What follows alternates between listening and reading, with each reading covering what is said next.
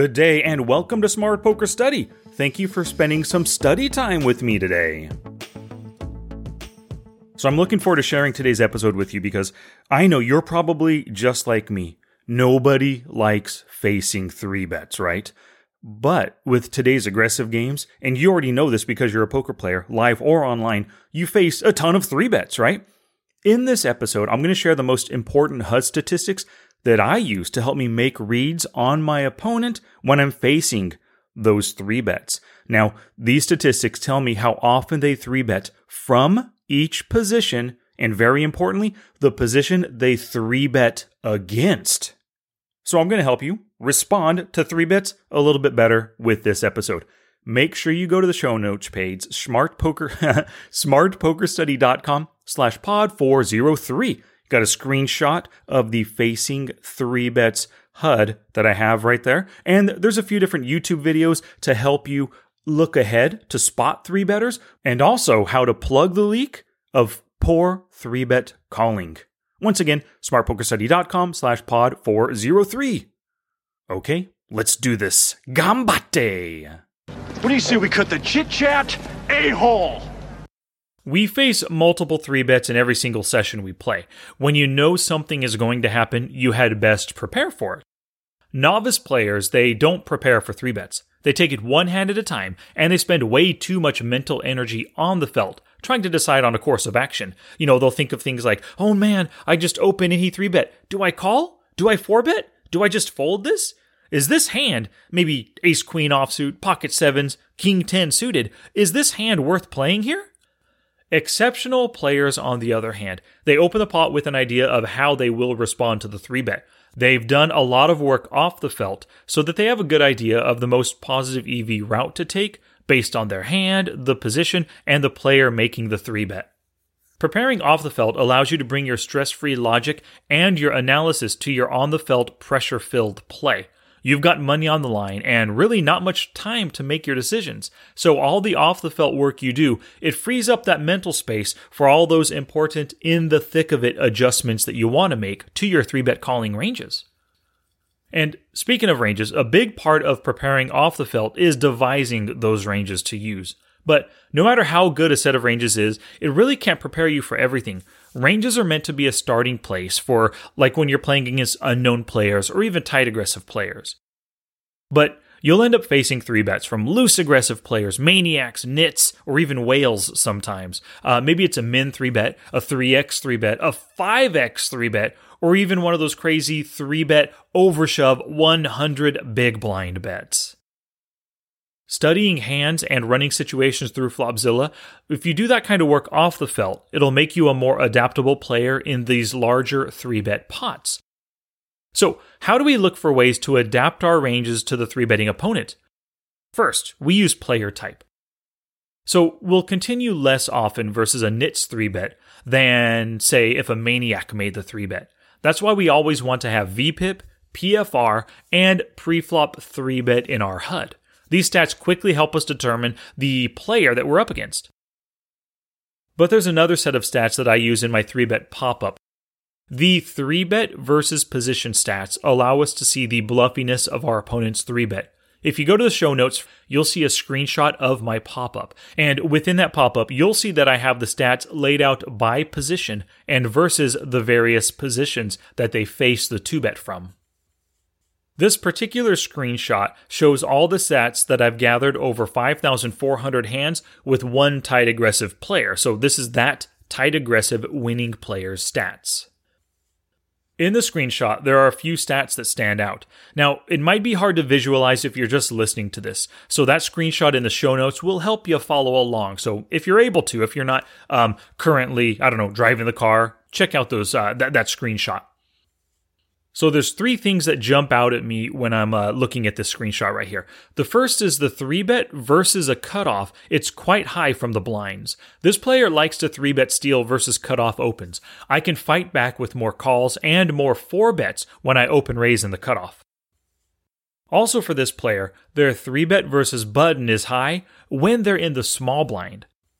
So this player steals more from the small blind, but they like to call a lot in the big blind, and that might be because they just have that full one big blind discount. I can use this information to occasionally 4 bet bluff or call with position from the button when they 3 bet me from the small blind. And when they 3 bet me from the big blind, I can easily ditch my dominated hands or call with speculative hands like suited connectors and small to medium pocket pairs. Uh, by calling with those, I can potentially crush their value heavy big blind 3 bet range. And the last thing I noticed when looking at this screenshot here is a couple of outlier stats. There's one at uh, 7.5%, which is in the cutoff versus an EP raise, and the other one at 7.4%. This is in the MP versus another MP raise.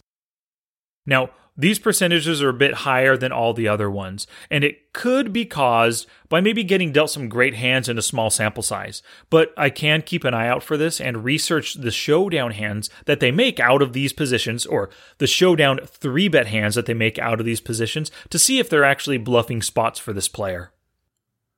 So, unless you have the Smart HUD for Poker Tracker 4, you probably don't have these 3 bet versus positional stats already laid out for you. Now, I don't know if these 3 bet versus positional stats are available in Hold'em Manager, but they're definitely available in Poker Tracker 4. You're going to have to add them to your HUD. Once again, utilize the picture in the show notes page, smartpokerstudy.com slash pod 403 for how I built my facing 3 bet section.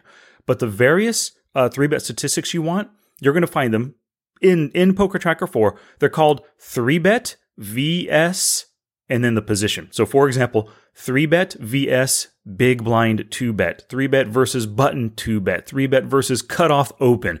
All of them are right there. Once again, you can find them super easily 3 bet vs and then the position. When you add each of these statistics to your pop up, or maybe directly to your HUD if you want it there, make sure you set the positional element. So if you want to know how often somebody so if you want to know how often somebody three bets versus a button two bet from the small blind specifically, when you add that statistic, make sure you just set it to player is in the small blind. Do that for each of the positions to build out your entire facing three bet pop up. So, what should we think about before calling the three bet pre flop? Well, we already mentioned utilizing the player type, some of the stats. You want to think about your cards or your hand and the position as well. But here's one thing that you really need to realize when you call the three bet, you're doing more than just calling. The hand doesn't end there pre flop. You're voluntarily committing more chips to the pot in an effort to see the flop. And there are many reasons that you may choose to call instead of four betting or folding. The first one is maybe you have a strong hand and you believe the opponent will fold to a 4 bet, so you don't want them out of the pot just yet. Maybe they're 3 bet versus your position, maybe it's a bit high, and they also have a high fold to 4 bet stat. For example, you have pocket aces and you want to earn more than just their 3 bet pre-flop chips. Another situation.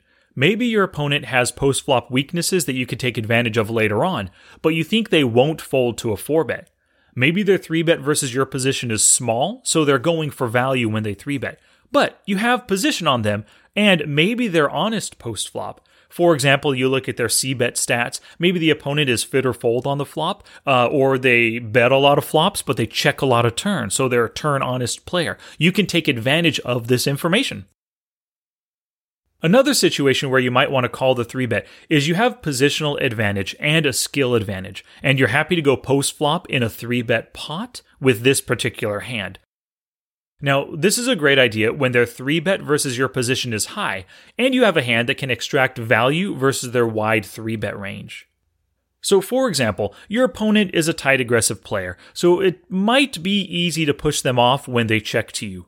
Also, if they bet on the flop after you flop a monster hand, you'll be able to extract maximum value from their betting range. Another situation, maybe the price that you're being offered is too good to pass up with your hand. So, for example, you opened standard to three big blinds, and they min three bet you to just five big blinds.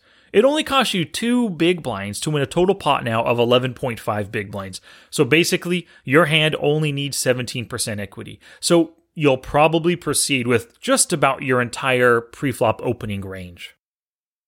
And another situation where you might consider calling the 3 bet is your opponent has been overly aggressive and you think your hand is good enough to fight back with a call instead of just folding it out.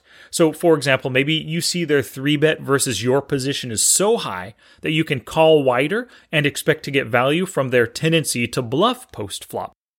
So, for example, maybe you have pocket sevens or ace 10 suited in the cutoff versus a loose aggressive or a maniac small blind, and this player maybe has a three bet of 13% in that position versus you in the cutoff. Now, some important notes. It's critical to keep your calling hands toward the top of their three betting range. If they three bet with every ace, then calling with ace queen and ace jack is just fine. But calling with ace 8 and ace 7 or even worse is pretty bad. The same thing holds true for kings, suited connectors, or even pocket pairs. If they 3 bet every pocket pair, then call with pocket jacks and tens, possibly nines. But if you call with eights and below, you're basically just set mining in this bigger bloated pot. Don't let your calling range get too wide though. If you're willing to call with a hand as low as pocket fours, maybe ace 10, king 10 suited, and 10 9 suited, then logically you'd also call with better hands. So you'd call with pocket fours, fives, sixes, sevens, and eights, if you'd call King 10 suited, you're also calling King Jack suited, King Queen suited, probably even Queen 10 suited, and maybe even Jack 10 suited. Sure, your opponent might have a high 3 bet percentage versus your position, but don't let that convince you to call with some crazy 120 combo range. This is a larger 3 bet pot after all, so you must be sure you're committing chips in a favorable way. You make the most money off of calling stations that call far too wide, don't allow yourself to become a calling station by calling way too often, not just three bets, but two bets as well. Also, when you're calling a three bet, you want to have at least two of the three advantages. You remember those, I've discussed them before. The three advantages are card advantage, positional advantage, and skill advantage. If you have only one or none of those advantages, just save your chips and move on to the next hand. Do not willingly make poker difficult. Challenge! Here's my challenge to you for this episode.